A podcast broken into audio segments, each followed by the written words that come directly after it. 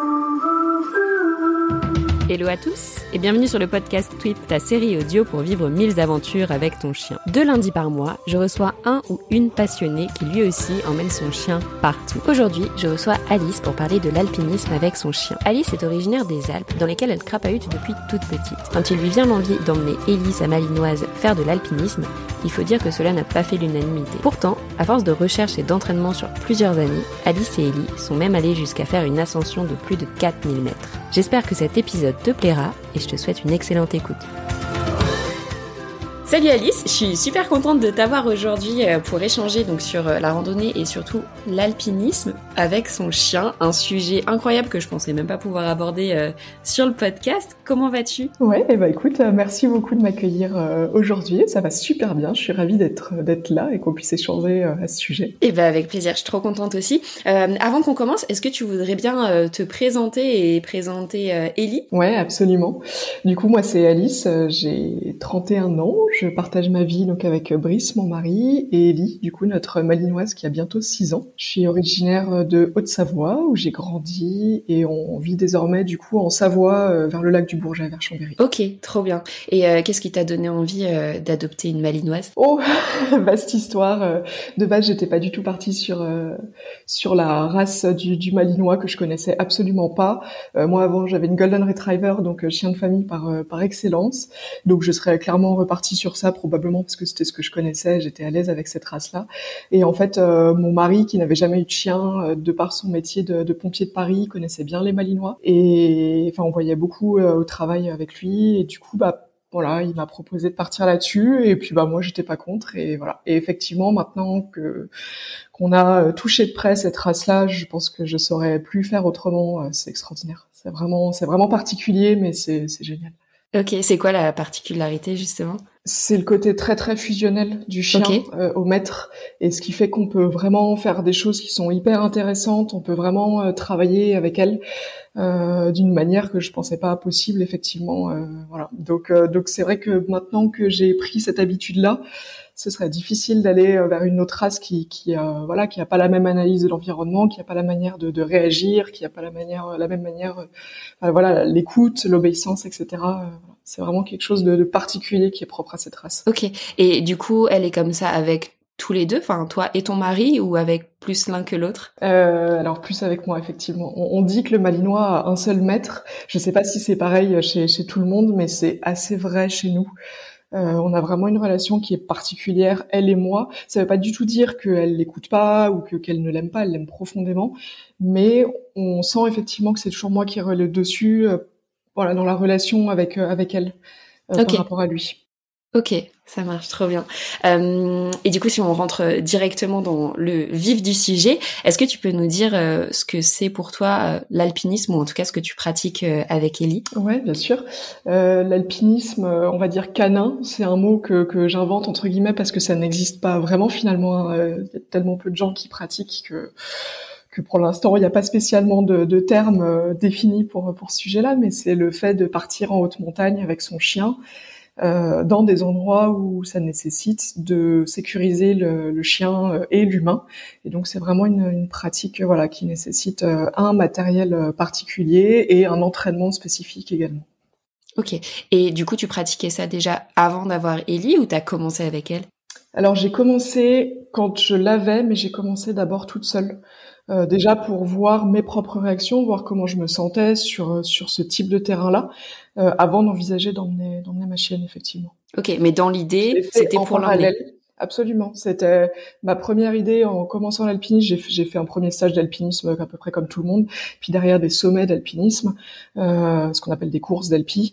Et du coup, effectivement, mon, mon optique derrière, c'était effectivement de pouvoir l'emmener euh, par la suite. Ok, mais enfin, je trouve ça super intéressant. comment tu t'es dit, je vais l'emmener avec moi, alors que j'imagine il y a quand même très peu de ressources sur le sujet. Comme tu dis, il y en a très, il y a très peu de pratiquants.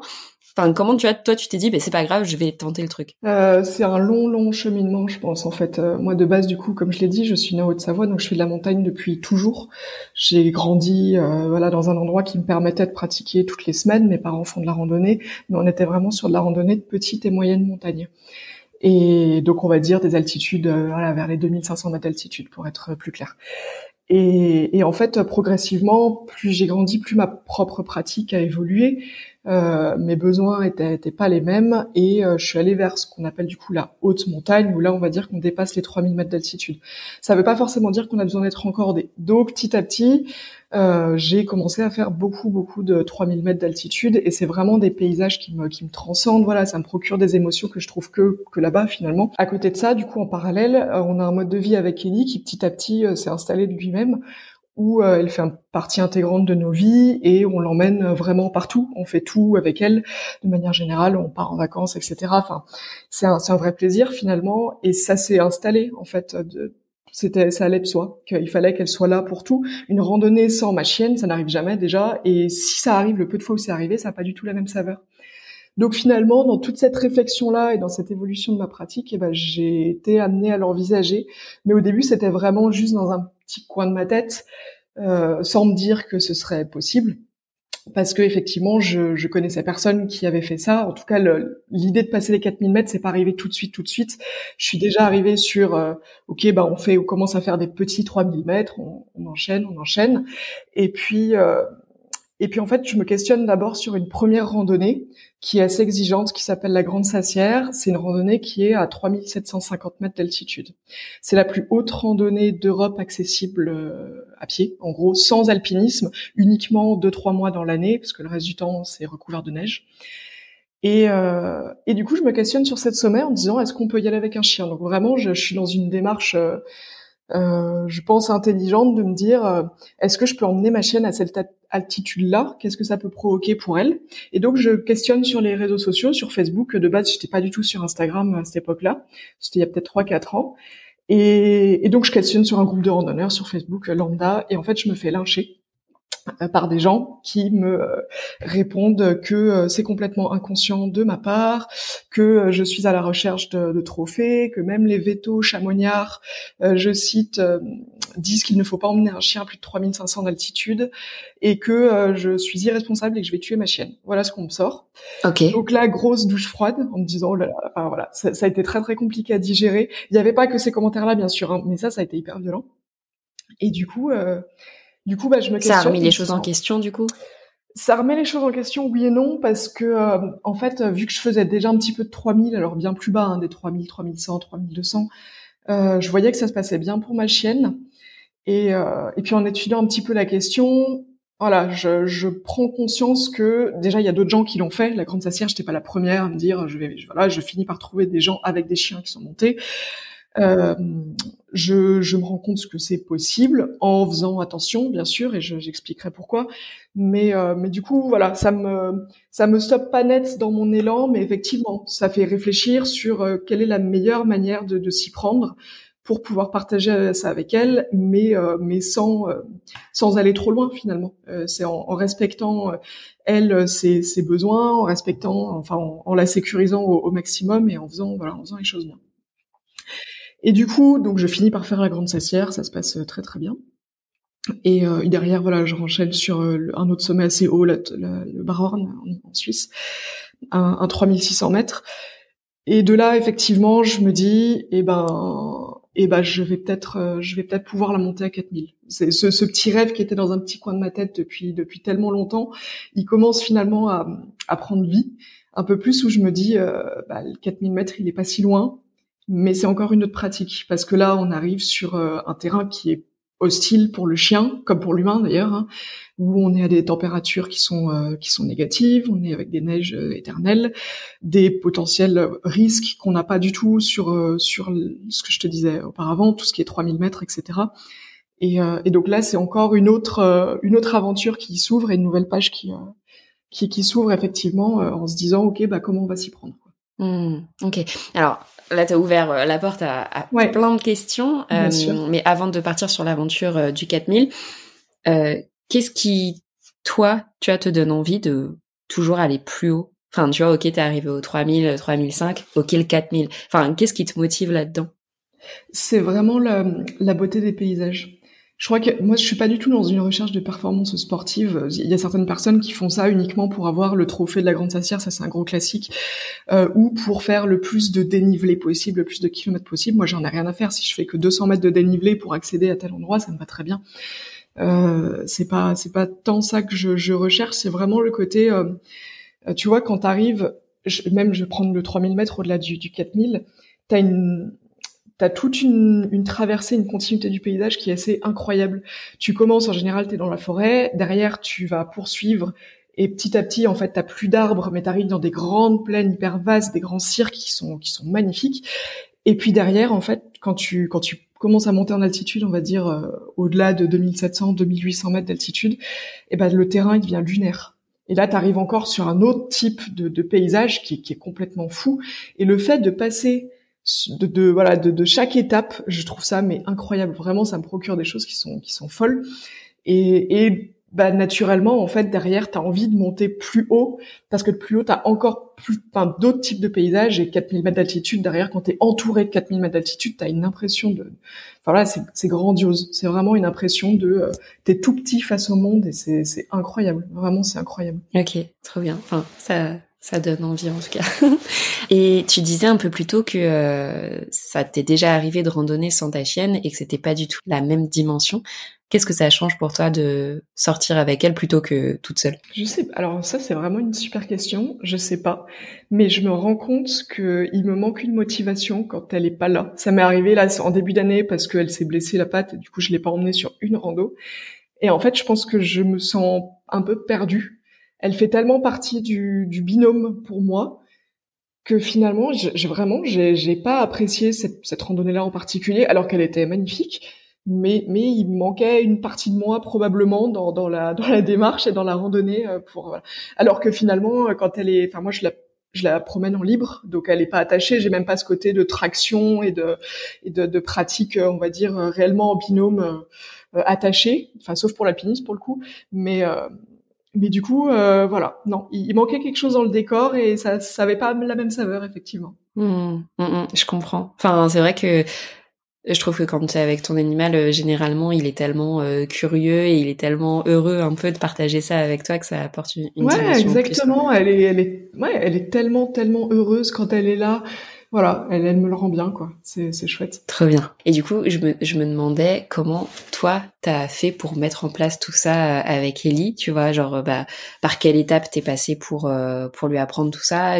Où est-ce que tu as trouvé les informations? Tu vois, comment ça s'est construit petit à petit ce chemin avec Ellie? Ouais, alors je pense que j'avais déjà pas mal de connaissances déjà pour la montagne de manière générale, puisqu'effectivement je pratique depuis toute petite, donc il y a des choses qui sont assez évidentes pour moi dans la dans la gestion des choses, notamment par exemple pour tout ce qui était gestion de la, de la faune et de la flore, flore éviter que Kelly elle, elle, dérange. Donc on a eu beaucoup de travail sur euh, tout ce qui était euh, euh, rappel. Il faut qu'elle ait un rappel absolument parfait, en tout cas pour la montagne, pour pour pas aller déranger les bouquetins, les marmottes, etc. Il est évident que au début, quand elle était jeune, on a eu des loupés. Euh, ce qui arrive à, à, tout le monde, mais progressivement, ça, ça a été vraiment le premier truc que j'ai travaillé à fond. Euh, avec elle pour que pour que ce soit agréable pour elle comme pour moi euh, de, de randonner ensemble. Et puis en fait, euh, petit à petit, effectivement, vu voilà, comme je l'ai dit tout à l'heure, ma, ma, pratique évolue. je commence à m'engager sur des terrains qui sont plus techniques, plus aériens. Euh, mais vu que j'évolue là-dedans, elle évolue en même temps que moi déjà, donc je découvre certaines choses avec elle et euh, et je me rends compte parfois pour certains endroits où euh, on trouvait jamais les informations sur Internet. Hein. Quand on questionnait les gens, est-ce que là ça pourrait passer avec un chien, etc. Les gens nous disaient non non ça passera jamais. Et puis ben en regardant, en cherchant, on fouine sur Internet, on cherche les vidéos, on cherche les photos, des passages un peu techniques. Et moi je me dis oh mais pourtant là je pense que ça peut passer. Donc je finis par aller vérifier par par moi-même. Et petit à petit, en fait, euh, je me rends compte que bon bah là effectivement ça passe, mais c'est un peu chaud. Euh, là, ça passerait que si j'ai du matériel. Et en fait, la démarche, elle est presque autodidacte. C'est que je réfléchis en me disant, euh, ok, bah là, comment je peux faire pour sécuriser ma chienne? Parce que je me rends compte que j'ai certains passages. Je vais prendre par exemple les, échelles. On a des échelles de 10 euh, mètres, 20 mètres, voilà, plusieurs échelles à passer. Et pour finalement, dans la randonnée, un passage qui dure, je sais pas moi, 5 minutes, et eh ben si je peux pas lui faire passer ces, échelles-là, pardon, je ne peux pas l'emmener et je dois la laisser sur le canapé pendant 10 heures. Et ça, ça me dérange profondément de me dire, pour euh, cette petite partie de randonnée qui est technique, et ben je me retrouve bloquée. Donc derrière, ben, je fais des recherches et je me rends compte que euh, y a un harnais d'élitreuillage qui existe, c'est-à-dire une c'est un harnais qui ressemble à un, cartable qu'on met sur le dos finalement. Donc on, on harnache la chienne dedans et je la porte. Donc il faut quand même savoir qu'Ellie fait 33 kilos, donc il faut être en capacité de, la porter, plus le poids du harnais qui fait 2 kg 5, qu'il faut se trimballer dans toute la rando dans le toute la rando. Ah ouais, c'est super lourd. C'est quand même Ouais, ouais, ouais. Euh, oui, il faut, voilà. Je le conseille pas à n'importe qui, mais toujours est-il que, euh, eh ben, je me rends compte que ça me permet de franchir cet obstacle-là et en fait de, de, pouvoir profiter de la, toute la randonnée avec elle parce que ce petit passage, on arrive à, à le vaincre entre guillemets, à passer outre. Mmh, mais c'est un truc du coup que tu as déjà dû lui apprendre en amont, bah, à, à, ce qu'elle soit à l'aise à se faire porter, à mettre le harnais, etc. Comment ça s'est passé? Alors euh, ça, ça, on le fait tous à la maison. Euh, il y a beaucoup de gens qui en achètent, mais en fait il y a peu, très peu de gens qui s'en servent dans la réalité. On croise pas souvent des échelles de toute façon en, en randonnée. Euh, j'ai fait comme tout le monde, j'ai essayé à la maison, je l'ai porté sur mon dos dans le jardin. Et d'ailleurs, en, conseil, euh, en retour d'expérience, ce que je n'ai pas fait et que j'aurais dû faire, c'est de monter des marches d'escalier avec. Parce qu'en fait, quand on marche sur du plat, l'effort n'est pas du tout le même que quand on monte une échelle qui, est à la verticale. C'est l'équivalent de faire des squats avec 35 kilos sur le dos, quoi. Et, et quand on est sur l'échelle, effectivement, et eh ben ça, voilà, tu, tu, le sens un petit peu passer et euh, tu arrives en haut et t'es es rouge tomate et, tu respires un petit peu pour reprendre ton souffle parce qu'effectivement c'est assez costaud. Mais voilà, toujours est-il que je me suis rendu compte que c'était possible. Et, et derrière, euh, voilà, il y a d'autres passages, par exemple des passages qui sont beaucoup plus aériens, ce qu'on va appeler les crêtes ou les arêtes, euh, où c'est vertigineux, je veux pas prendre le risque que ma chienne tombe, très simplement. Je me dis, bah, comment, comment je peux la sécuriser? C'est pareil. Donc, il y a des gens qui très simplement attachent avec une laisse, hein, une longe, ce qui est déjà super. Euh, sauf que quand on, moi je fais de l'escalade à côté, et quand on fait un peu d'escalade et qu'on se prend des, des, plombs, en gros, donc quand on tombe, on connaît un petit peu le matériel et on sait que euh, si t'as pas du matériel adapté, ton matériel il va lâcher. Et c'est exactement ce que ferait un harnais simple de chien, les harnais qu'on a tous, avec les petits clips, etc. Euh, si ton chien tombe et qu'il est suspendu comme un poids mort dans le vide, le harnais il va, il va péter parce que le poids de la vitesse de la chute, voilà, c'est la synergie, euh, va faire que euh, ton harnais il est pas du tout fait pour pour ça et, et qu'il y a quand même une chance sur deux que que, bah, que ça se passe mal. Donc je me suis intéressée à ça de plus près aussi avec des copains grimpeurs pour se dire bah voilà, quel est le matériel le plus adapté? On s'est rendu compte qu'il y avait deux harnais de alpinisme canin qui existaient. Un chez Roughwear et l'autre, je me souviens plus. Et on est parti chez celui de Roughwear pour la simple et bonne raison que c'est le seul où on trouvait sa fiche technique et qui nous annonçait une, une résistance à la rupture de 900 kg. Donc ça nous semblait intéressant, effectivement, parce que ça permettait de compenser le, la vitesse de la chute éventuelle. Et voilà. Et derrière, bon, bah voilà, j'ai acheté une corde d'alpinisme euh, ultra légère pour, euh, pour Ellie euh, donc j'ai 30 mètres de corde pour elle dans le sac euh, qui me permet euh, à la fois de la sécuriser sur ce type de, de passage où je l'encorde sur moi directement. Donc je prends quand même ce risque-là. Euh, à la fois, ça me permet d'éventuellement la retenir si elle tombe, mais je prends aussi le risque de tomber avec elle. Donc ça, c'est vraiment un choix en âme et conscience que je que je fais. Euh, mais puisque c'est moi qui l'emmène sur ce type de terrain, eh ben je fais le choix d'assumer aussi euh, jusqu'au bout et, et de faire en sorte que ça se passe bien. Donc, euh, donc voilà. Et donc là, tu as parlé euh, des risques donc euh, en, en, échelle, donc là tu, tu la portes si jamais, des crêtes euh, ou pareil, donc là, tu es attaché avec elle. Est-ce qu'il y a d'autres euh, dangers comme ça euh, auxquels tu peux faire face? Non, globalement, c'est toujours à peu près la même chose. C'est des passages où, tu sais, il y a ce qu'on appelle des mains courantes, donc c'est des espèces de chaînes. Il y a des passages avec des petits, des petites marches en alu. Il faut que le chien soit suffisamment agile, effectivement, des fois pour crapahuter de lui-même sur des rochers qui sont un peu escarpés, etc. Donc ça, c'est pareil, il faut être en capacité voilà de, de mesurer le, risque et de d'assurer s'il y a besoin d'assurer sans que ce soit un frein pour le chien aussi parce qu'il y a des fois moi Ellie euh, il y a des fois j'assure peut-être plus pour me rassurer moi-même que pour sa propre capacité à franchir le truc toute seule euh, parce que effectivement, je, je, crains de faire une syncope en la voyant se promener avec 350 mètres de vide à côté d'elle. Donc, euh, donc je vais l'attacher effectivement peut-être plus pour moi que pour elle, mais euh, mais voilà, non, non globalement, c'est tout ce à quoi on peut faire face. Pour moi, ma règle d'or, c'est c'est que sur la randonnée, ça doit être, on va dire que 10, 15, 20% de la randonnée maximum qui nécessite du matériel de, de, de franchissement, on va dire. Si c'est plus c'est qu'à mon sens, on, on va peut-être trop loin dans la démarche et que ce serait pas du, du plaisir pour elle ni pour moi d'ailleurs.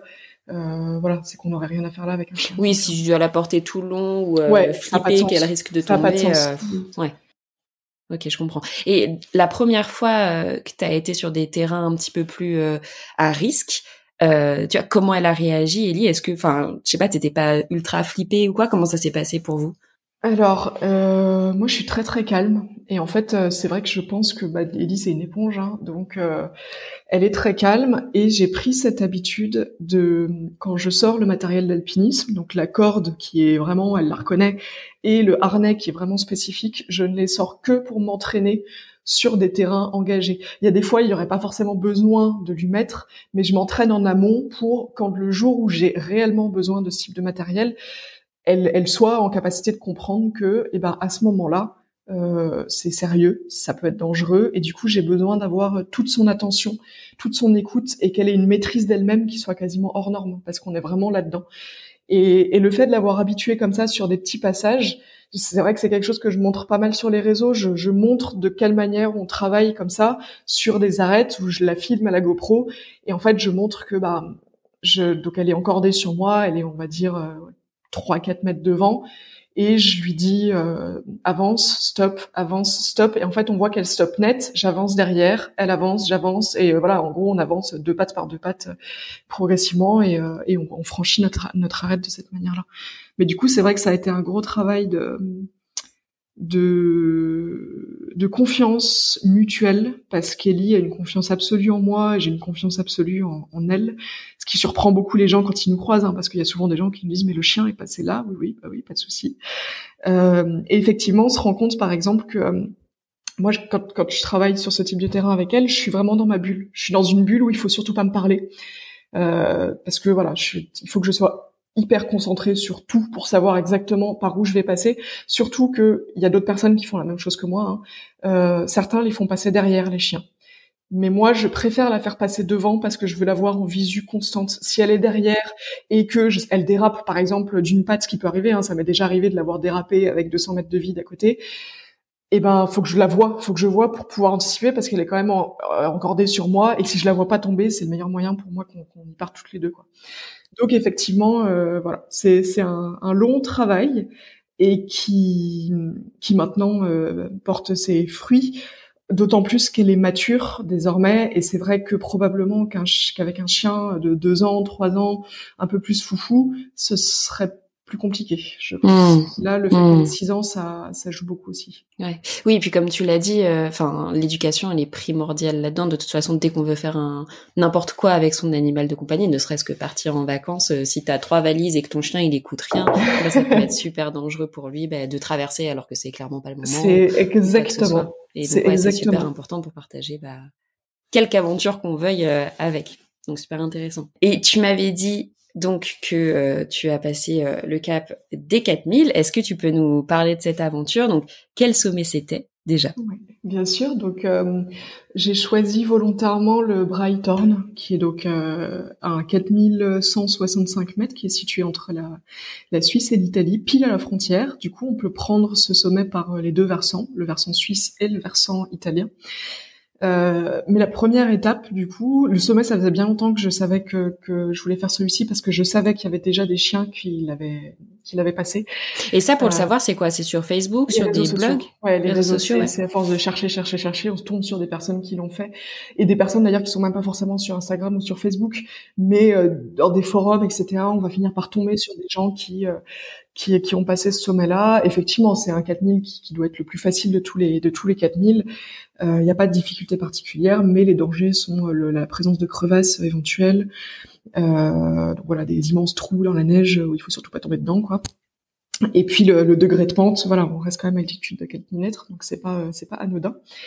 Donc, donc je me, je me penche un petit peu sur ce sommet-là, mais ma priorité, c'était d'abord de trouver un guide qui voulait bien, qui était d'accord pour nous emmener avec un chien. Ok. à partir de quand tu choisis quand tu te fais accompagner d'un guide ou pas? Euh, quand c'est de l'alpinisme, tout simplement. En fait, l'alpinisme, euh, quand tu commences à faire de l'alpinisme, t'es obligé de partir avec un guide. Certains vont peut-être s'essayer sans, hein, mais, mais c'est très risqué parce qu'on est sur de la haute montagne. Il y a des gens qui meurent euh, toutes les semaines, on va dire. Il y a récemment eu encore un mort sur le Mont Blanc la semaine dernière. Euh, donc en fait, à partir du moment où euh, tu veux être encordé et que tu veux voilà commencer cette euh, cette pratique-là, cette discipline, tu prends un guide, ne serait-ce que pour apprendre, pour te sécuriser. Et voilà, d'où le fait que bah voilà, j'avais fait mon petit stage d'alpinisme, que j'ai fait des sommets avec un guide de haute montagne. Et le Brighton, c'est un sommet que j'aurais pu faire toute seule. Sauf que j'ai parfaitement conscience que euh, Ellie, c'est mon talon d'Achille et que s'il se passait quelque chose, je voudrais pas faire un stress dépassé et rester bloqué en me disant, euh, ok, voilà, le, le, le, choc émotionnel de, exactement, ce qui devrait pas m'arriver parce que c'est pas trop mon genre, mais je garde en tête que c'est pas impossible et que c'est beaucoup, voilà, c'est important pour moi d'être accompagné par un professionnel dans la démarche euh, mais du coup, il faut trouver un professionnel qui soit d'accord avec ça. Et emmener un chien sur un 4000 mètres, ça n'arrive quasiment jamais. Donc trouver un guide, c'était pas une, voilà, c'était pas évident. Je me suis fait toute une montagne de ça. La finalité, c'est que j'ai demandé à mon guide qui m'avait déjà accompagné sur un autre 4000 quand j'étais toute seule avec des copines et qu'il a adoré la démarche parce que pour lui c'était nouveau, c'était intéressant. Du coup, euh, voilà, ça, ça différait un petit peu de ce qu'il faisait d'habitude. Fallait réfléchir à comment on allait s'y prendre pour encorder la chienne, etc. Donc, euh, donc voilà, il me suivait déjà sur les réseaux sociaux, donc il savait aussi à qui il avait affaire. Je suis quand même hyper sérieuse sur, sur la sécurité, sur l'éducation de ma chienne, donc euh, il n'emmène pas n'importe qui non plus avec un chien euh, sur sur ce sommet-là. Puis le fait qu'on se connaissait déjà sur une première ascension, il savait que je tenais la route sur sur ce type de sommet. Donc donc voilà, donc en fait je lui demande et, et il accepte. Donc j'étais tellement tellement contente de me dire ok bah la première étape déjà elle est passée. Et puis, euh, et puis derrière, et ben voilà, il, il m'a, je lui demande le Brighton et puis il m'en proposé un deuxième d'ailleurs que je pense qu'on fera euh, euh, plus tard. Euh, mais je reste sur le Brighton comme comme choix premier. Et puis bon bah du coup c'est parti quoi. On devait le faire en, au mois d'avril. Euh, la météo fait que euh, météo exécrable, donc dangereux. La haute montagne, ça pardonne pas, donc on peut pas se permettre de partir. Euh, s'il pleut en bas, il neige en haut, et on peut vite se prendre une tempête, du brouillard, etc. Donc c'est hyper dangereux. Donc on annule la première, les premières dates pour reporter du coup fin juin. Ok. Et là, du coup, là d'ailleurs rebelote, à nouveau temps exécrable, exécrable pardon, qui s'annonce. Donc on se dit, bah mince, on va pas pouvoir partir. c'est un peu dur à digérer parce que c'est vrai que quand ça fait tellement d'années qu'on se projette sur sur cette ascension-là, je l'ai tellement mentalisé, cette ascension, que le fait de s'être fait annuler une première fois, ça a été compliqué à digérer, mais c'est comme ça, c'est la haute montagne, c'est le jeu. Le fait de voir que on arrive vers le, voilà vers le mois de juin là et qu'on voit qu'il fait un temps pourri et qu'on se dit oh là, bah, on sait pas si on va pas repartir encore ou là là compliqué aussi. Et en fait, euh, la veille pour le lendemain, euh, avec mon guide, on n'arrêtait pas de regarder la météo et on se dit ok, on a une fenêtre de 4 heures pour y aller. Donc, euh, donc on monte la veille euh, en ayant un temps un peu mitigé, etc. On avait prévu du coup de faire un bivouac hivernal, c'est-à-dire un bivouac dans la neige à 3500 mètres d'altitude, euh, avant de monter du coup les 700 mètres restants euh, de, de dénivelé. Ok, attends, je pense que tu vas un peu vite, en tout cas pour moi, tu vois, quand j'essaie d'imaginer ouais, ouais, ouais, bien sûr, bien sûr. Dis-moi tout, dis-moi tout. Euh, c'est une ascension déjà de combien de kilomètres, de combien de dénivelé Alors, c'est une ascension qui fait 700 mètres de dénivelé. Ok. Et qui fait à peu près 8 km aller-retour. Ah oui, donc en fait tu démarres euh, déjà euh, de super démarre très haut, exactement. C'est pour ça que j'ai choisi cette euh, cette ascension là pour la première parce que je voulais pas qu'on se fasse 1500 de dénivelé à 4000 mètres d'altitude sans savoir comment Ellie se comportait sur ce type d'exercice là bien spécifique. OK. Mais pourquoi vous choisissez quand même de dormir tout proche enfin sur sur le sentier? Alors, il y a deux choses en fait. À la fois pour le fun parce qu'on aime bien faire du bivouac et que le bivouac hivernal c'est sympa. Enfin voilà, c'est c'est cool, c'est encore une expérience qui qui, est chouette. Euh, il y a à savoir qu'il y a donc on a pris un téléphérique depuis l'Italie, depuis Boré Servigna, on prend trois téléphériques d'ailleurs, euh, pour arriver jusqu'à à Plateau Rossa. Et là, il y a un refuge. On n'a même pas demandé au refuge si il acceptait les chiens, c'est-à-dire que pour nous, on était parti dans l'idée qu'on allait planter la tente avec le guide et que c'était chouette et voilà. Donc euh, donc on s'est posé euh, là. L'autre chose, c'est qu'on fait de, quand on fait de l'alpinisme, en fait, il faut partir très tôt le matin parce que euh, pour des questions de sécurité, euh, quand le soleil se lève, petit à petit, la neige se transforme, c'est-à-dire qu'elle va devenir plus molle et ça devient dangereux. C'est le moment où effectivement on peut avoir des accidents. Donc en général, on part euh, tôt de nuit. Et là, pour cette ascension-là, par exemple, du bivouac, on s'est levé à 4h30 du matin, on a plié la tente et on est parti à 5h30. Donc voilà, et on est arrivé au sommet, je sais plus à quelle heure, mais c'était assez tôt. Donc, euh, donc voilà, effectivement, c'est il y, a ces deux raisons-là qui font qu'on est parti dormir, dormir là-haut. Et puis, euh, donc effectivement, voilà, le, bivouac se passe euh, très bien. On avait, on avait bien pris du matos pour qu'il n'ait pas froid, etc. Tu prends quoi quand c'est comme ça? Déjà de manière générale, au-delà du bivouac hivernal, je lui prends toujours un duvet. Ok. Je me suis spécial chien ou un duvet d'humain? Pas du tout. Je prends un duvet taille enfant de chez Decathlon euh, qui va très bien et qui est beaucoup moins cher. Il y a des duvets spécial chien hein, qui existent mais qui sont très chers. Et mon duvet fait, voilà, fait très bien l'affaire. Elle s'en sert à la fois comme tapis et puis à la fois comme couverture si jamais il fait froid. je la glisse dedans en position ouverte et puis euh, et puis ça lui va bien. Et ça, c'est de, manière générale, en fait, même euh, même en plein été, euh, à 2000 ou 3000 d'altitude, je, je, le prends tout le temps. Parce que je me suis rendu compte que, ben voilà, même même, tu vois, en, mois d'août, à 2000 mètres d'altitude, il peut faire 0 degré l'été. Donc donc je me rends compte qu'effectivement, des fois, voilà, elle tremblotait un petit peu, qu'elle venait de se caler contre moi, donc donc on le prend tout le temps. Et pour le bivouac hivernal, on a rajouté du coup un tapis de fitness qu'on a découpé pour l'isoler du sol. Euh, et on lui a rajouté nos polaires euh, sur euh, sur elle, voilà, pour dormir. On a des grosses polaires en pilou pilou, et, et elle a dormi comme un bébé. Voilà. Et puis bah derrière, on attaque du coup notre ascension. Donc toute la première partie, on n'avait pas spécialement besoin de l'encorder. En fait, tu remontes sur des pistes de ski. On a choisi de partir depuis l'Italie puisque l'ascension elle est un petit peu plus longue. Elle fait 700 de dénivelé, ce qui est déjà pas beaucoup. Euh, si tu pars depuis la Suisse, tu peux faire cette ascension en 350 de dénivelé. Donc le téléphérique suisse, il monte encore plus haut.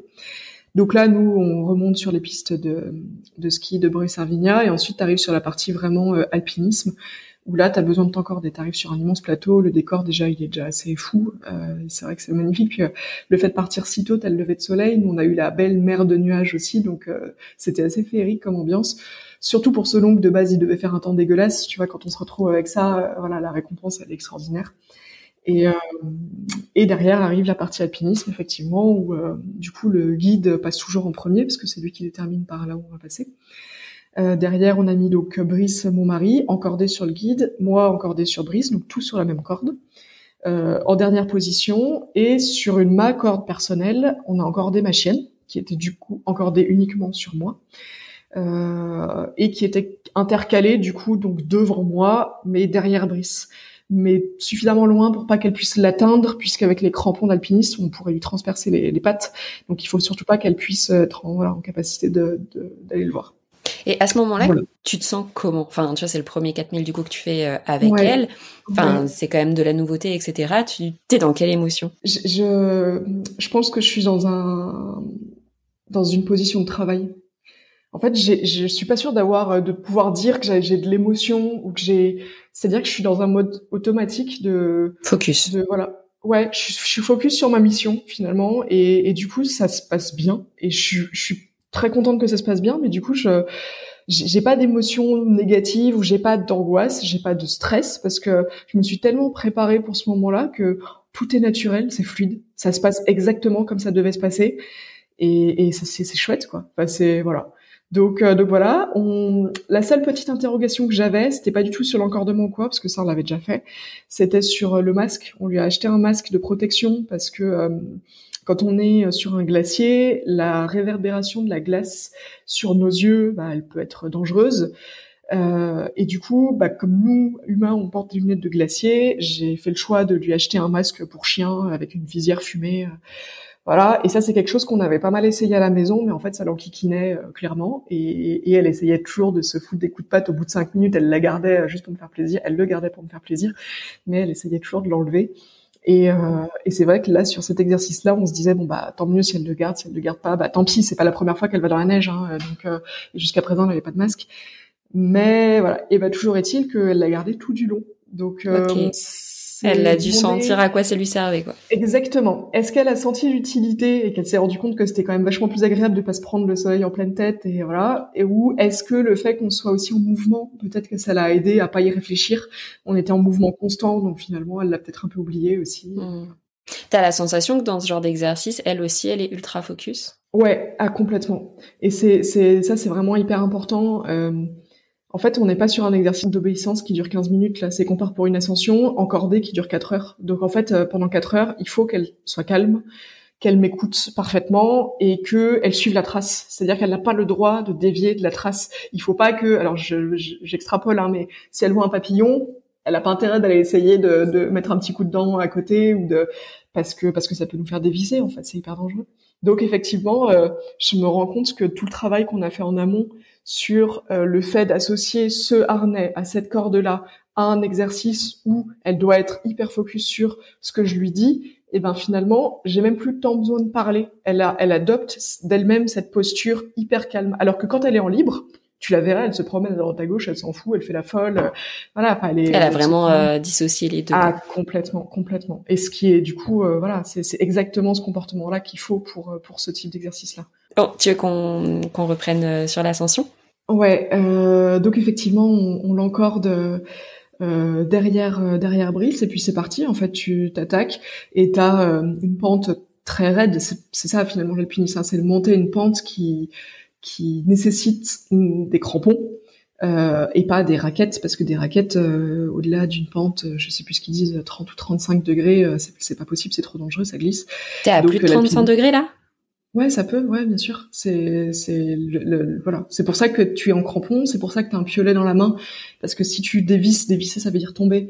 Euh, il faut que tu sois en capacité d'essayer de te retenir euh, pour pas dévaler la pente. Euh, donc effectivement, on est sur des degrés de pente qui sont tels que c'est pour ça que ça nécessite tout ce matériel-là et pour elle et pour nous. Et, ok. Et Ellie, elle a quelque chose aux pattes aussi euh, dans ces cas-là ou pas du tout? Alors ça, c'est une super question. Euh, de base, on avait effectivement acheté des, des bottines euh, avec une semelle en, en Vibram. C'est le Vibram, c'est une matière que qu'on met aussi sur les chaussures des humains. Euh, qui est censé bien tenir. Donc on a dépensé une petite fortune, 180 euros pour ces petites bottines, pour se rendre compte au bout de 5 minutes qu'en fait c'était pas du tout adapté à ce degré de pente. C'est très dangereux, c'est-à-dire que ça glisse et la chienne elle patine et voilà. Donc rien ne vaut ces bonnes griffes très simplement. Euh, qui font euh, guise de, de crampons euh, pour pour l'ascension et en fait ça a été parfait quoi. Mais mais effectivement on en avait pris en voulant aussi lui protéger les pattes. Voilà, on lui met de la crème aussi graissante sur les pattes pour la protéger un petit peu des, des gelures. Elle est pas fragile des coussinets, donc c'est plus facile. Puis elle est entraînée aussi pour. Exactement, c'est vrai que l'hiver, on, vu qu'on vit dans les Alpes, on se fait des randonnées de 8-10 heures dans la neige. Euh, et de manière générale, ça se passe bien. Donc, elle avait déjà pas besoin de de, de chaussons à ce moment-là.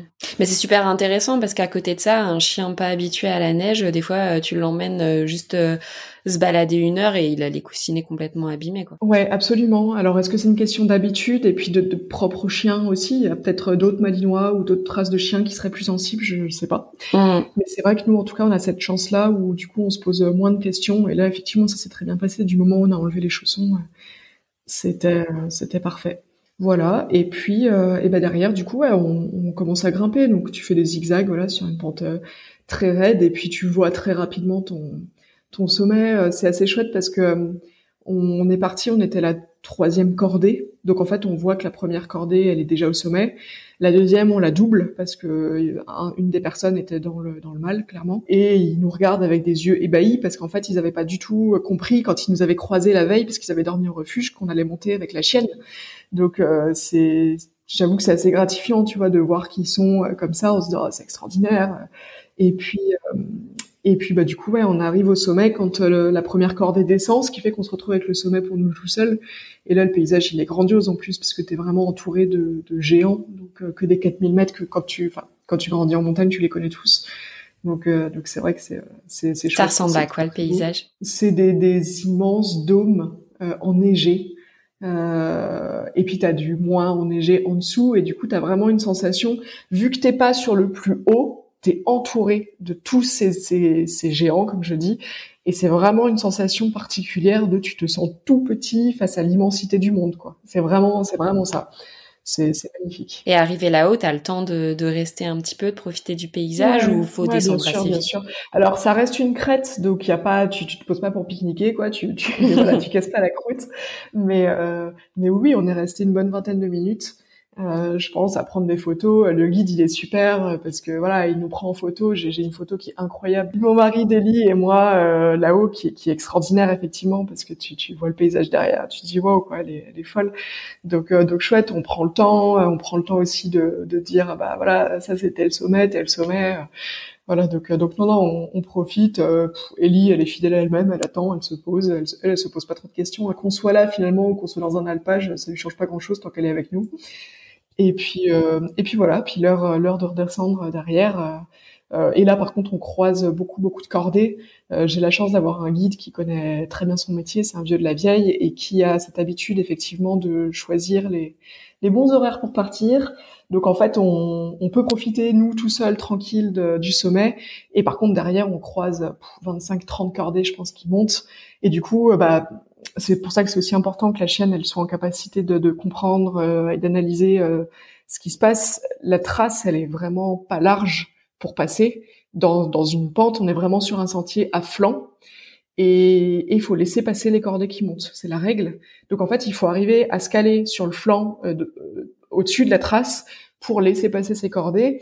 Cordées qui forcément bah, bloquent tous face face à la chienne avec son petit masque mignon et, du coup ils la prennent tous en photo. Enfin voilà donc ça devient un petit peu la vedette de du sommet. Et du coup bah forcément il y en a qui la caressent etc donc c'est pareil il faut pas avoir un chien réactif euh, parce qu'ils tendent les mains, parce qu'ils ont envie de la féliciter. Je pense que ça leur refait un peu aussi leur euh, leur moment quoi. Ils sont un peu dans le dur, en train de grimper, d'un coup tombent sur un chien, donc la pas du tout attendu. Ouais, exactement. de se dire oh donc euh, donc mais, mais c'est des moments qui sont vraiment chouettes parce que c'est vrai quand quand on compare au fait que bah il y a quelques années je me suis lyncher sur les réseaux dans cette démarche de vouloir emmener ma chienne à ce type d'altitude et quand je vois finalement maintenant la réaction des gens face à cette à cette prouesse, je vais dire ouais c'est cool c'est voilà, ça, ça fait du bien.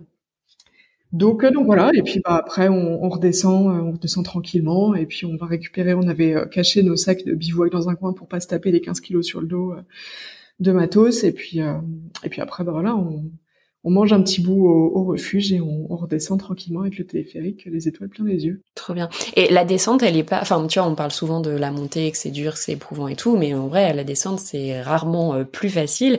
Euh, comment elle, elle, enfin, comment ça se passe pour euh, toi et Ellie là-dedans? Alors là, du coup, on inverse les positions. Le guide doit passer en dernière position parce que c'est lui qui, si jamais tu chutes, va essayer de retenir et donc il faut qu'il nous ait en visu tous. Comme toi, euh, tu fais avec Ellie au final. Exactement, exactement. Et du coup, bah donc Ellie se retrouve en première position, suivie de moi, et derrière Brice et puis le guide. Et là, ça se passe bien parce que finalement, euh, Ellie, vu qu'elle a toujours l'habitude d'être en première euh, à la montée, elle a essayé de tracter un peu, etc. Alors que là, la descente, elle marche super calmement et, voilà. Et globalement, ça se passe sans aucune difficulté. Enfin, vraiment, il y a vraiment rien à signaler, quoi. Ok, trop bien. Et euh, est-ce que tu mets des choses en place? Tu vois, je sais qu'il y a pas mal de gens qui ont des chiens sportifs euh, qui vont voir l'ostéo régulièrement, qui donnent des compléments, des choses comme ça. Est-ce que toi, tu l'accompagnes à ce niveau-là ou pas du tout? Ouais, alors euh, c'est vrai qu'on on le dit souvent, mais avec mon vétérinaire et puis mon ostéopathe, on considère que c'est une athlète. Donc effectivement, on va chez l'ostéopathe deux à trois fois par an. Euh, là d'ailleurs, genre, tu vois, j'y étais la semaine dernière pour la faire checker un petit peu parce que j'ai, j'ai une très très grosse saison de randonnée l'été, bien plus que l'hiver. L'hiver, je randonne, mais on fait moins de hautes altitudes et moins de dénivelé.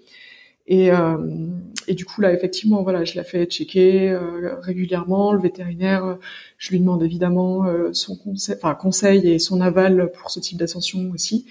Euh, mais ça pose pas de difficulté parce qu'en fait depuis toujours ils savent qu'on randonne beaucoup. Euh, donc c'est pas une idée que je sors de nulle part et que d'un coup voilà c'est une chaîne qui euh, dont, c'est le mode de vie de manière générale de, de randonnée. Et donc effectivement au niveau de l'entraînement j'ai pas un entraînement spécifique au 4000 puisque tous les week-ends une à deux fois par semaine si ce n'est même trois des fois en after work euh, je randonne avec elle. Donc en fait elle, elle bouffe du dénivelé du kilomètre tout le temps et ce qui fait qu'elle a effectivement une endurance qui est, qui est assez impressionnante. J'adore. En after work, les gens, ils vont boire des coups en after work. Pars en rando. ouais, bah ouais, nous on se fait des petits casse-croûtes euh, couchés de soleil euh, parce qu'effectivement on a la chance d'avoir euh, pas mal de sommets pas très loin de la maison. Très bien. Euh, un peu plus tôt, tu disais donc qu'il y avait des risques liés à, à l'altitude, donc que ce soit pour les humains ou, ou pour les chiens. Est-ce que tu peux nous en parler un petit peu? Ouais, absolument. le risque en fait, c'est ce qu'on appelle le mal des montagnes. L'altitude, donc ça vient à quelle altitude ça? Euh, alors ça dépend des personnes, ça dépend de ton entraînement, ça dépend de pas mal de choses. Ça et ça vient pas forcément d'ailleurs. Euh, c'est vraiment spécifique à, à chacun et c'est pas parce que tu es ultra sportif, ultra entraîné que tu seras pas sujet au mal des montagnes. Mmh. Ça, c'est un, peu comme le mal de mer. La, la roulette russe. Ouais, exactement. Et, du coup, c'est pour ça que je conseille vivement les gens qui souhaitent faire de la haute montagne avec un chien d'essayer avec des altitudes progressives à 3000, 3100, 3002 avant d'essayer d'aller taper justement de la Grande Sassière ou du Barorne plus haut parce qu'on sait jamais comment nous-mêmes en tant qu'humains on va réagir et on ne sait pas comment le chien peut réagir. Le mal des montagnes, euh, c'est une réaction euh, physique au, manque d'oxygène, hein, et ce qui fait que nous, en tous les cas, on va dire en France, en Europe de manière générale, ça peut ça peut se révéler par de, du, des maux de tête, euh, vertiges, nausées, vomissements. Euh, et si tu montes derrière euh, dans des pays, on va dire plus comme le Pakistan, le Népal, etc., où là il y a des, des géants du type des 6000, des 8000, le Nanga Parbat, le K2, l'Everest, etc.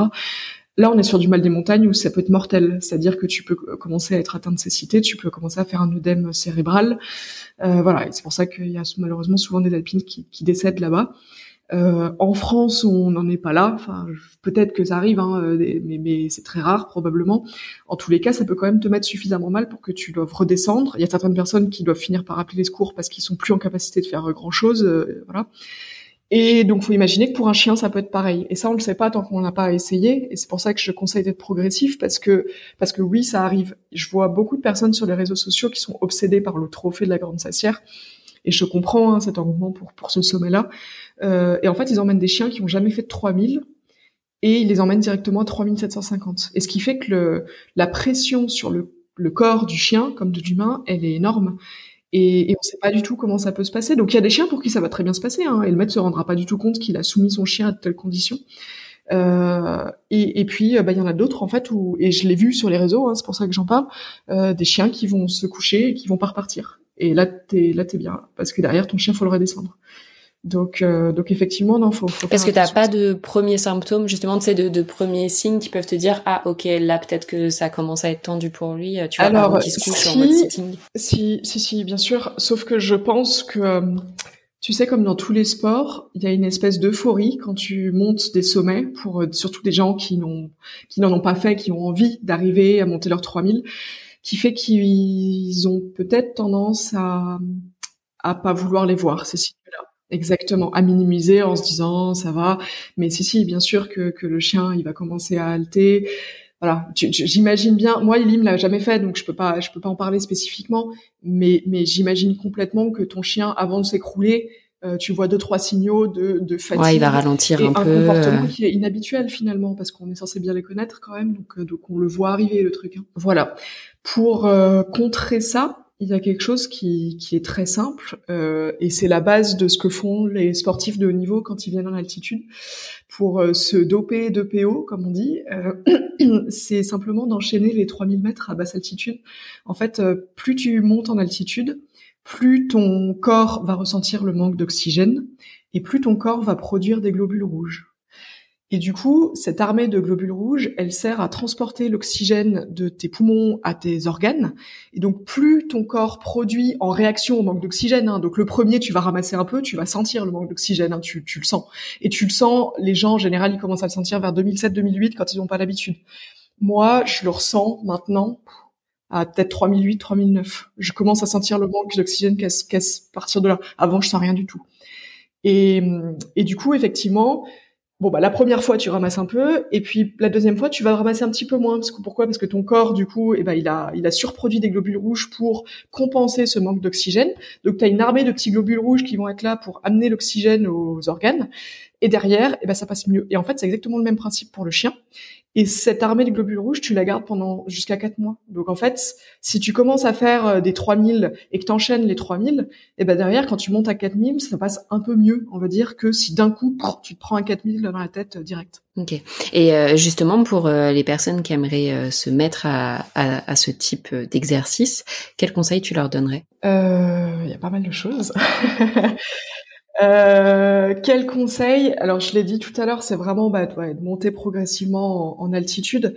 C'est, je, je, sais que les réseaux sociaux, ça génère euh, euh, parfois de l'envie.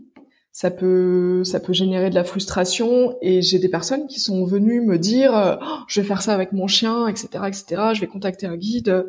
Mais non, c'est pas du tout ça que je veux transmettre en fait. Moi, je veux transmettre tout justement tout ce cheminement qui a été long parce que ma chienne, moi, je fais, de la montagne depuis qu'elle est née avec elle, et ma chienne, son premier 4000, je lui fais faire à 5 ans et demi.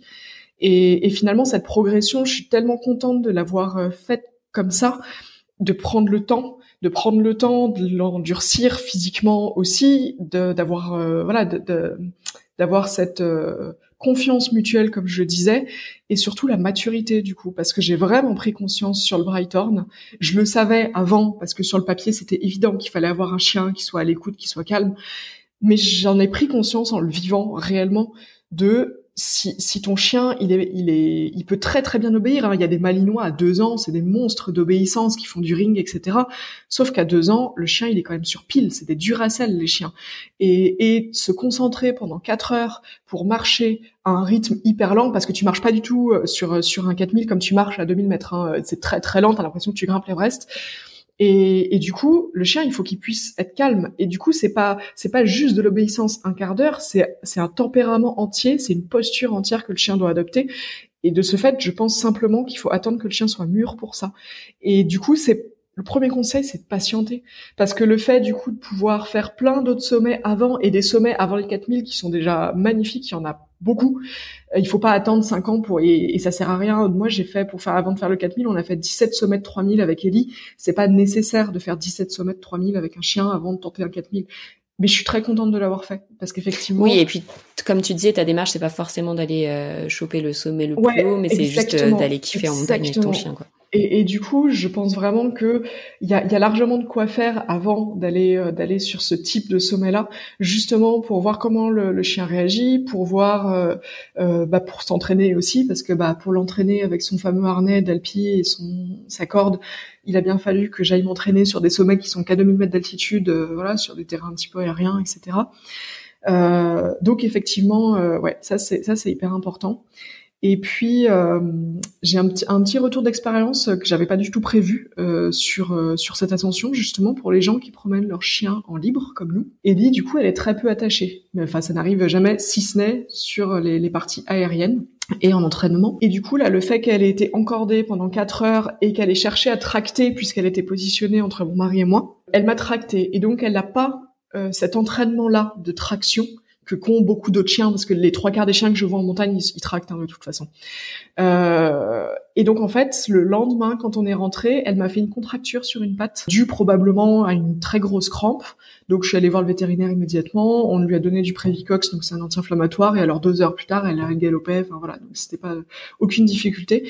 Mais ça, c'est vraiment un retour d'expérience que voilà que, que j'ai, simplement le, vécu qui fait que mmh, que t'avais pas envisagé euh, forcément. Mm. Effectivement, ouais, complètement. Et que désormais, du coup, je vais prendre en considération dans son entraînement pour les prochains, pour euh, l'habituer à tracter un petit peu euh, les semaines euh, d'avant, euh, histoire de, histoire qu'elle soit bien prête musculairement parlant sur ces endroits qu'on sollicite moins d'habitude. Ok, parce que tu envisages d'autres grosses ascensions comme ça dans les mois ou années à venir? Ah bah écoute, dans quatre jours, je repars sur un 4200. ok, dans les jours à venir alors. Ah Et c'est lequel? Ouais, c'est la pyramide Vincent. Euh, D'accord. qui est un sommet italien dans le massif du Mont Rose. D'accord. on a 1000 mètres de dénivelé, donc on augmente progressivement toujours voilà le dénivelé, le kilométrage. Et puis euh, et puis voilà, donc ça devrait être ça devrait être chouette là. Trop bien. Tu le fais accompagner d'un guide euh, une fois encore? Ah, Toujours pareil, le, même. Hein. De toute façon, je, quand, à partir du moment où tu es bien, la haute montagne, c'est vraiment une question de confiance, hein, parce que tu tu, tu mets ta vie entre les mains de la cordée entière et pas seulement du guide. Donc tu pars pas avec des inconnus. Enfin, personnellement, en tout cas, je pars pas avec des inconnus faire de l'alpinisme. tu vois, quand j'y allais même sans Ellie, j'y allais avec des amis que, que je connais très très bien, parce qu'effectivement, voilà, tu, tu... c'est vraiment une question de, de confiance. chaque pas, c'est, c'est, tu, tu mets en péril la vie des autres, parce que si l'un dévisse, les autres peuvent essayer de le retenir. Si deux dévissent, ça devient plus compliqué. Voilà. Donc, donc oui, oui, toujours le même guide. Ok. Et euh, justement pour euh, pour ce type d'ascension, euh, quand tu pars avec un guide, tu comptes à peu près quel budget? Est-ce que ça va être le même pour chaque ascension ou ça varie en fonction du dénivelé, etc. Ça varie en fonction du temps que tu passes avec le guide. Il y a un forfait, en fait, euh, tu as des honoraires déjà. Donc le, le, premier sommet, on va dire qu'on a passé un peu plus de 24 heures avec le guide, on va dire 36 heures. Euh, et le forfait, si je dis pas de bêtises, je crois qu'on payait 510 euros pour deux, du coup. Euh, enfin, deux, trois avec la chienne. Et donc 510 euros d'honoraires. Et en fait, derrière, tu rajoutes le prix des téléphériques. Tu payes aussi le téléphérique pour le guide. Alors, il a des prix euh, préférentiels. Et ensuite, tu payes également si tu prends des nuits, par exemple, en refuge ou quoi. Donc là, c'est ce qui va se passer pour ce deuxième sommet. On va dormir en refuge. C'est un refuge qui accepte les chiens, mais on va dormir séparés des autres dans la partie euh, euh, non gardée. On appelle ça la partie hivernale. Parce que les refuges sont pas gardés toute l'année, mais ils laissent un local ouvert pour les alpinistes en perdition euh, qui auraient besoin d'un abri. Euh, donc effectivement, on, va dormir, on va dormir là. Et donc là, faut compter également le, la, la demi-pension dans le refuge pour euh, tous les deux avec mon mari, plus celle du guide. Donc ça rajoute aussi quand même, ce qui fait que et plus le, le, le trajet, parce que tu transportes le guide aussi, plus la dernière chose qu'il faut penser quand on prend un guide, euh, il y a une tradition. C'est vrai que c'est une coutume, mais faut le savoir. Tu prends à manger pour ton guide tout le temps. Et tu prends aussi tous les encas, les barres de céréales, etc. voilà, tous les petits goûters que tu peux prendre pour te resucrer un petit peu. Tu prends tout pour lui également, puisque on part du principe que lui, il va déjà porter tout le matos de corde, etc. Euh, alors avec un chien, c'est un peu différent parce que moi aussi, du coup, je me retrouve à porter une corde. Donc finalement, c'est Brice qui se retrouve à porter tous les pique-niques. il espère que les pauses goûters vont arriver. Mais du coup, euh, du coup, ouais, tu, voilà, on, gère comme ça. Ce qui fait que la première ascension, je pense qu'au vraiment au total, elle nous a coûté 680 euros. Je crois que c'était ça que j'avais calculé. La deuxième ascension nous coûte plus cher. Euh, parce que là, on part vraiment sur deux jours euh, entiers. Mmh. Puis il y a une nuit, etc. le transport aussi, donc il faut quand même taper la route, etc. pour pour y aller. Parce tu passes par le tunnel du Mont Blanc. Exactement. Donc ça rajoute déjà pas mal. Ouais, ouais, Alors après, le, les guides, ils ont des tarifs préférentiels. C'est pareil pour le guide, pour le, pour le tunnel du Mont Blanc, là, ça nous coûte 22 euros l'aller-retour, par exemple. Donc c'est rien ah du tout par rapport au prix que ça ouais. et, et, du coup, là, le, la deuxième ascension va nous coûter 1188 euros, si mes calculs sont exacts. Okay. 1200 euros. Donc c'est mm. quand même un très gros budget. Surtout pour selon que c'est des sommets où je commence à avoir suffisamment d'expérience pour les, je pourrais les faire toute seule. Pas toute seule avec, euh, pas toute seule avec la chienne, mais mais je pourrais emmener euh, mon mari et voilà sans mm. guide. Mais voilà, j'ai encore besoin d'un peu de temps pour euh, pour ça. Et, et, puis je vais probablement faire une journée de formation supplémentaire pour euh, vraiment retravailler tout ce qui est risque de, de, de chute dans les crevasses, euh, voilà, pour pour vraiment bien me remettre tous ces automatismes en tête et, et, voilà être capable de gérer si derrière je veux partir seule avec avec ouais d'avoir complètement confiance je pense que c'est important ouais. et, et, justement t'as as pris des, des cours tu sais de premier secours je sais que ça existe aussi pour les chiens bah pour pour humains et pour chiens alors, euh, il s'avère que en fait, euh, j'ai un passif de pompier volontaire. J'ai été pompier pendant sept ans. Mon mari est pompier de Paris. Donc, effectivement, on est quand même assez calé à ce niveau-là. J'ai pas fait pour l'instant de, de, stage de secourisme euh, canin. j'y pense. On me l'a proposé assez récemment. J'ai vu passer des dates, etc. Voilà, j'y pense effectivement parce que ça peut être intéressant. Après, mm. c'est vrai que de manière du coup générale, et c'est pour ça que je l'ai dit au tout début, je suis très calme. C'est pour ça que je pense que je saurais gérer s'il arrivait quelque chose, même si c'était Ellie, parce que effectivement, j'ai. Oui, et de par ton passé, t'es quand même. Euh, Exactement. Je, je suis euh, entraînée pour réagir dans l'urgence et pour prendre des décisions justement euh, immédiates face à un danger euh, imminent, et puis bah à soigner directement. voilà, donc ça, ça devrait, ça devrait, voilà, bien se passer normalement s'il arrivait quelque oui, chose. Oui, t'as quand même un bagage, t'es pas, t'es ouais, pas sans rien. Ouais, ouais, complètement, complètement. et puis j'ai, j'ai quand même mon mari qui est là pour assurer derrière aussi, euh, si jamais, euh, voilà, il est, je, je sais qu'il, c'est mon arrière-garde, quoi. ok, trop cool. Je voulais te demander aussi, donc tu, tu disais euh, plutôt que tu es originaire des Alpes, enfin voilà, c'est vraiment euh, ton, ton, petit coin. Et donc je sais aussi que tu as un super euh, site internet où tu références pas mal de randonnées, enfin voilà, que tu es super calé sur le sujet. Est-ce que tu pourrais nous dire, toi, que ça soit des hauts sommets ou pas du tout. Tu as vraiment quelques randos qui sont vraiment coup de cœur, accessibles aux chiens et, et que bah tu vois tu, tu invites à, à découvrir? Ouais, il y en a tellement. J'imagine. c'est dur, c'est dur. Euh, j'ai découvert euh, assez récemment, de, du fait de la période Covid, euh, on devait partir au Kyrgyzstan de base avec avec mon mari et le voyage a été annulé trois fois. Et la finalité, c'est qu'on se retrouve un peu par hasard à découvrir les Hautes-Alpes que je connaissais pas du tout. Euh, puisque chauvine que, que j'étais, euh, bah voilà, je suis originaire de Haute-Savoie. Déjà, on vit en Savoie, donc là, j'ai étendu mon champ des possibles en vivant en Savoie euh, de manière exponentielle, et c'est, vraiment chouette. J'ai découvert un super terrain de jeu, mais j'étais jamais allée jusque dans les Hautes-Alpes. Et là, ça fait deux ou trois ans d'affilée qu'on y va. On y a passé l'équivalent de quasiment deux mois de vacances tellement ça nous a plu. Euh, et donc là-bas, effectivement, j'ai des sommets qui sont euh, extraordinaires. Je, vais, je pense que le plus le plus dingue qu'on a fait, c'était le brick de Rubren, euh, qui est un sommet par contre qui est long. Donc évidemment, je peux pas le conseiller à tout le monde parce qu'il y a du dénivelé, il y a du kilomètre. Mais on est transporté dans un autre monde. C'est, hors du temps, littéralement. Tu peux le euh, décrire? parce que, euh, Ouais, bien sûr.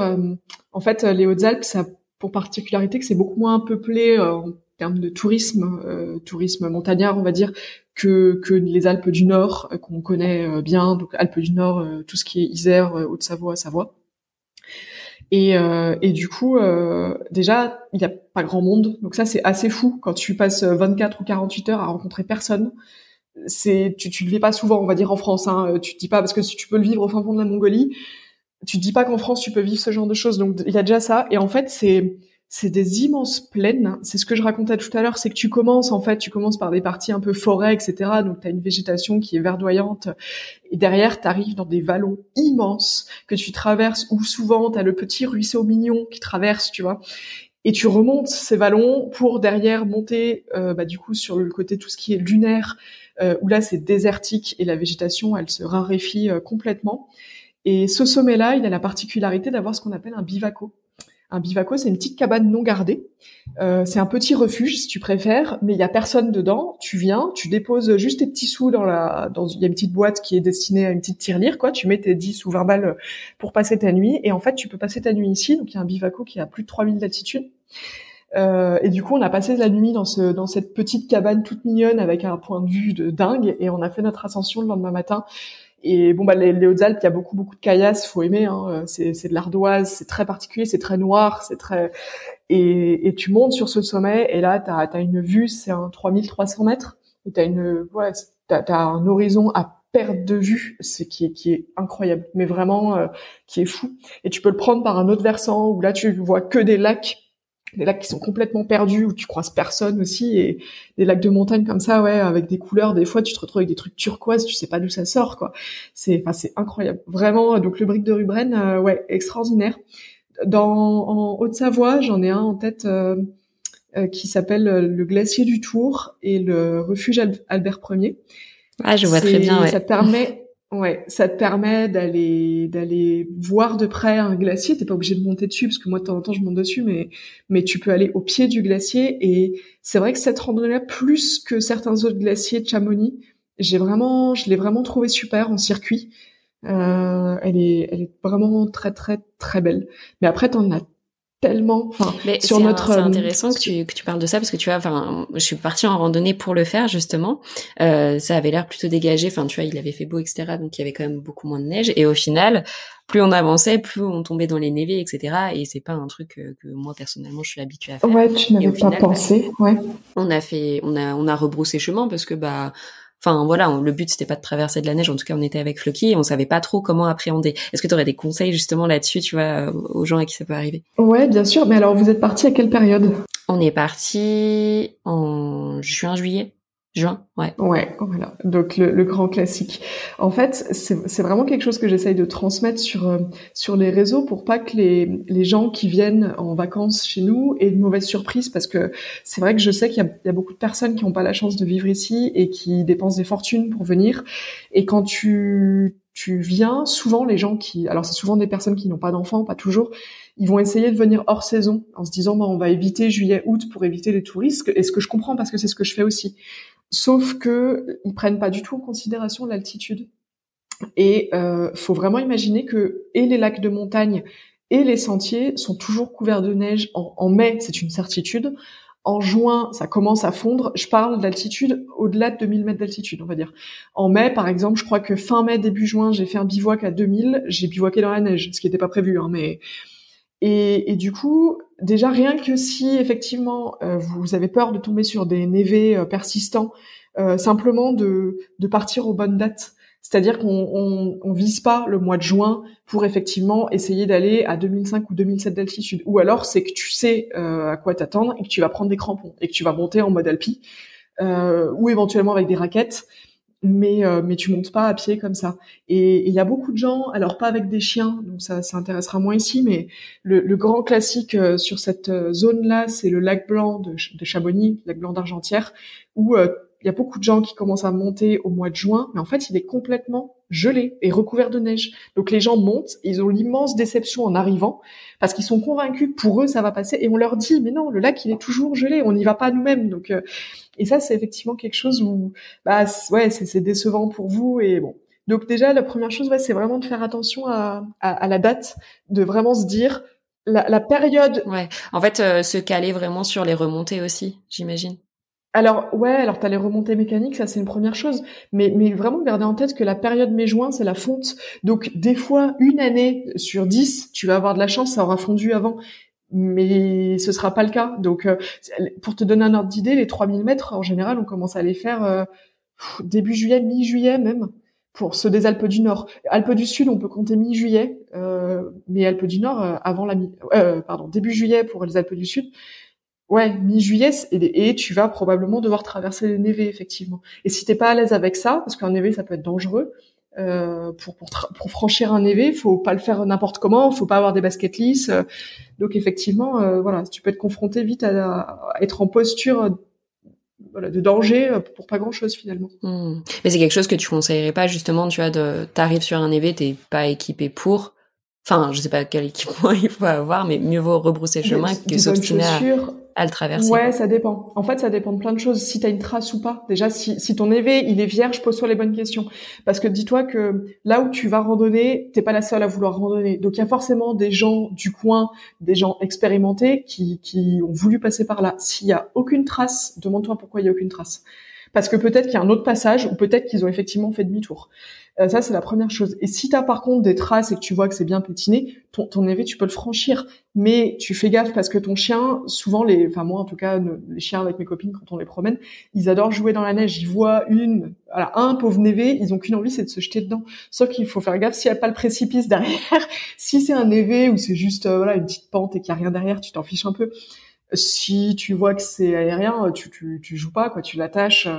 Et avoir des bâtons, ça aide beaucoup aussi pour s'équilibrer, justement, pour éviter de glisser. Ça arrive beaucoup plus vite, beaucoup plus que ce qu'on pense, hein, des gens qui se cassent la gueule sur les névés. Moi, j'ai un, j'ai un gamin de 15 ans qui a dévissé devant moi il y a quelques années, euh, qui a fait 30 mètres du coup et qui a atterri en bas dans la caillasse avec ses parents qui hurlaient, hurlaient parce que il a glissé sur un névé et que lui voulait prendre le névé par le bas et que moi je voulais prendre le névé par le haut et que bah il a essayé par le bas et ça passait pas. Donc euh, voilà. Toujours faire gaffe euh, dans tout. Ouais, exactement. Non bah après, enfin tu vois, nous on était passé par là. Enfin, le, on s'est dit ok, on va faire une rando. On a vu que c'était accessible et que tout avait pratiquement fondu. Il y a juste un côté où on n'avait pas vu et c'était pas grave, tu vois. Le, on, a fait, on est passé par les posettes. Euh, c'était aussi incroyable et tu vois, le but ultime c'était pas forcément de, de, faire ça, mais du coup, c'est vrai que quand on était arrivé devant, on était un peu embêté, genre bon. Bah, du coup, on a fait demi-tour parce que bah, on savait pas trop comment après on. Ouais, bien sûr, je comprends complètement. Oui, puis dis-toi surtout que souvent tu as un premier névé, mais en fait tu sais pas ce qu'il y a derrière. C'est-à-dire que si tu commences à en voir un, deux, trois, tu peux être sûr que ta partie finale elle va être enneigée complètement et que ça devient un galère. Quoi. Le but c'est pas de se mettre en danger. Mais c'est pas c'est pas chose évidente que de faire demi-tour, vraiment. Surtout quand on est en groupe, des fois il y a des effets de groupe qui font que tu as envie de poursuivre parce que tu es venu là. Surtout quand tu es en vacances, t'as qu'une semaine, tu te dis ah, je, je veux faire ce truc là et bon c'est voilà, c'est raisonnable, mais c'est pas évident. Ok, donc tu parlais de cette randonnée, donc plutôt à faire entre mi-juillet et mi-août, quoi. Ouais, absolument pour pour la faire. Et après jusqu'en octobre, par contre, c'est magnifique euh, avec avec les sapins, les couleurs euh, orange et tout. Euh, c'est c'est incroyable. En plus, du coup, le glacier il est bien visible derrière. Ouais, ouais, non, très, très, très, très belle randonnée à faire, effectivement. Trop bien. Et si jamais, donc, les personnes qui, qui nous écoutent veulent faire des randonnées ou de l'alpinisme, enfin, qui sont aguerris pour en tout cas, ils peuvent trouver plein d'infos sur ton site. Est-ce que tu peux nous en parler? Ouais, absolument. Euh, de base, l'idée du, site internet, elle est née parce que euh, je trouvais pas les infos que je voulais pour randonner avec ma chienne, tout simplement. Vu que quand moi j'ai grandi du coup dans le massif du Chablais, c'est un massif où il n'y a pas de restrictions pour les chiens. Euh, donc je me suis jamais posé de questions. Euh, j'ai eu d'autres chiens avant. Euh, je me suis jamais posé de questions sur est-ce que j'ai le droit de randonner ou pas à cet endroit-là. Euh, voilà, c'était vraiment c'était naturel. Et du coup, quand on a eu Ellie, euh, donc de base on était à Bordeaux pour la carrière professionnelle, etc. On a déménagé en, en Savoie pour se rapprocher des Alpes. Et euh, je me retrouve à faire euh, bah, un peu les sommets aux alentours, puisque ça y est, nouveau terrain de jeu, je découvre tout un monde, je me dis c'est génial, il y a plein de sommets à découvrir. Et donc je fais les sommets autour de la maison et on va faire, euh, on se dit on va faire le Mont Granier.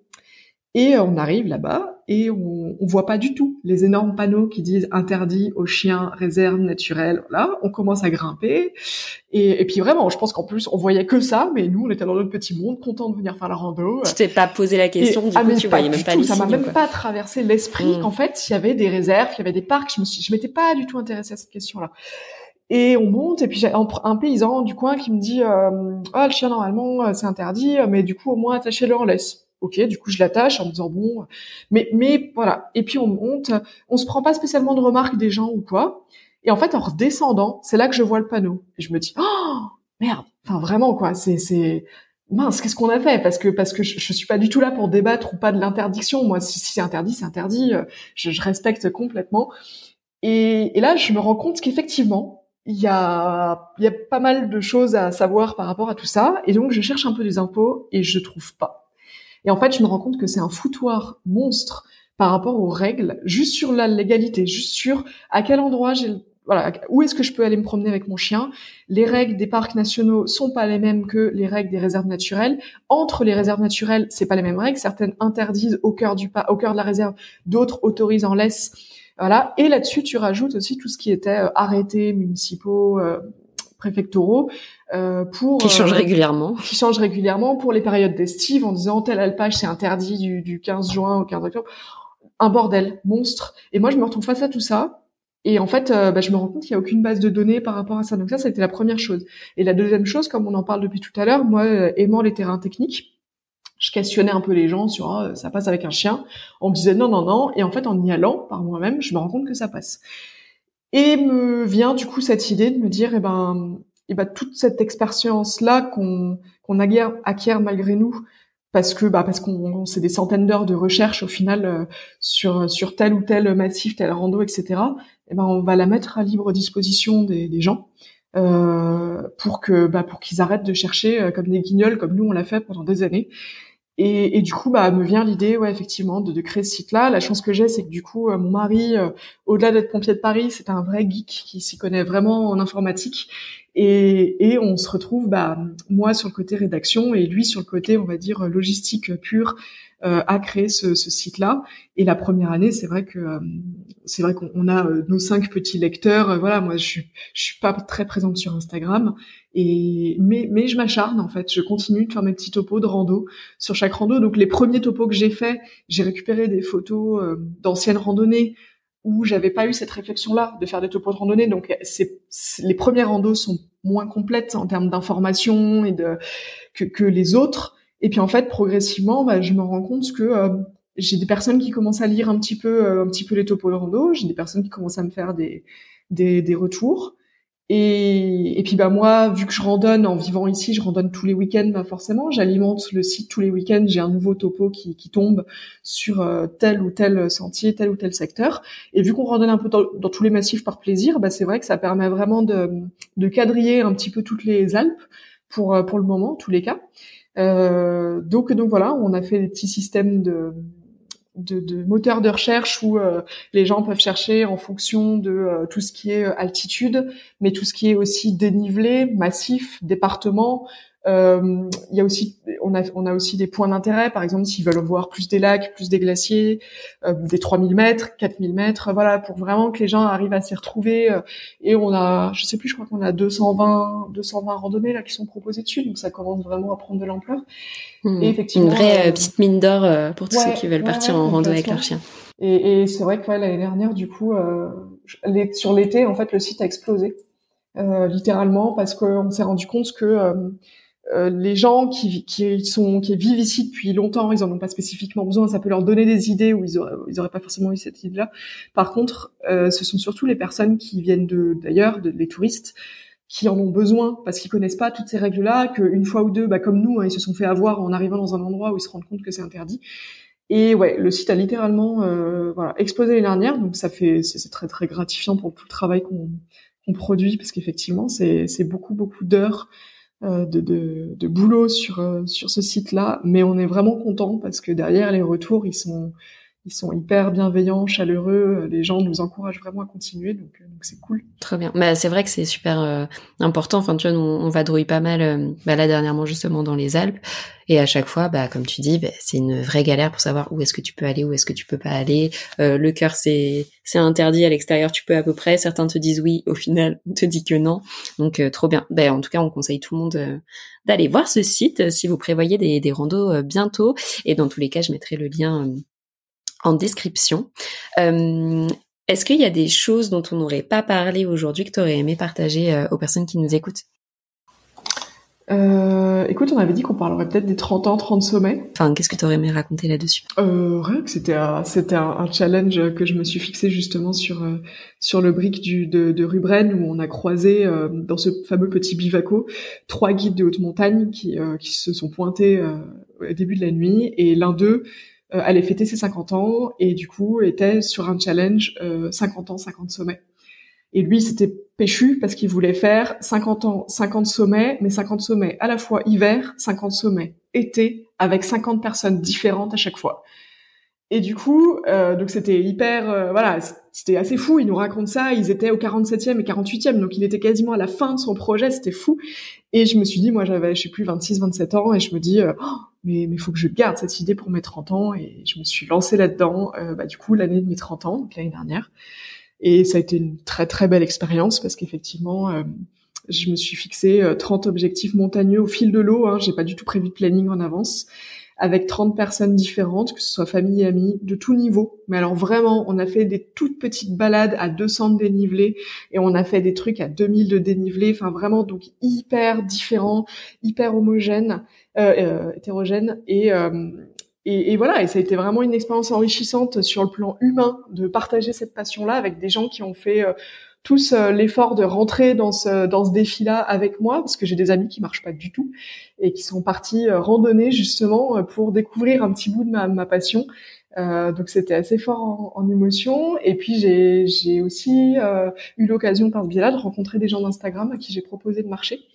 Euh, donc j'avais parlé du projet sur Instagram et puis je l'avais dit bah, s'il y en a qui veulent euh, s'inscrire dans, le, dans la démarche, c'est parti. Et, et, en fait j'ai eu 60 personnes et à l'époque j'étais pas du tout suivie hein, euh, euh qui euh, qui m'ont dit moi moi moi donc en plus voilà je pouvais pas marcher avec tout le monde c'était pas possible mais ça m'a vraiment permis de rencontrer des, gens qui sont qui sont géniaux quoi enfin c'était très très belle rencontre donc donc voilà j'ai vu que ça avait pas mal suscité de, de pas d'envie, mais de des gens qui, qui ont envie de, de faire la même chose. En fait, euh, c'est vrai que d'inspiration. Bon, exactement, d'inspiration. Euh, les gens se sont inspirés de ce projet-là et j'ai déjà d'autres personnes qui sont en train de le reproduire. Pareil, ils l'adaptent un petit peu à leur sauce et tout. Et c'était chouette. Et du coup, bah, j'ai fait 29 sommets sur 30 euh, avec Ellie.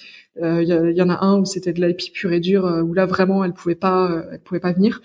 Et mais sinon, ouais, ouais, non, c'était c'était cool de, de, faire ça avec elle. voilà, ça a été vraiment une très très belle expérience, quoi.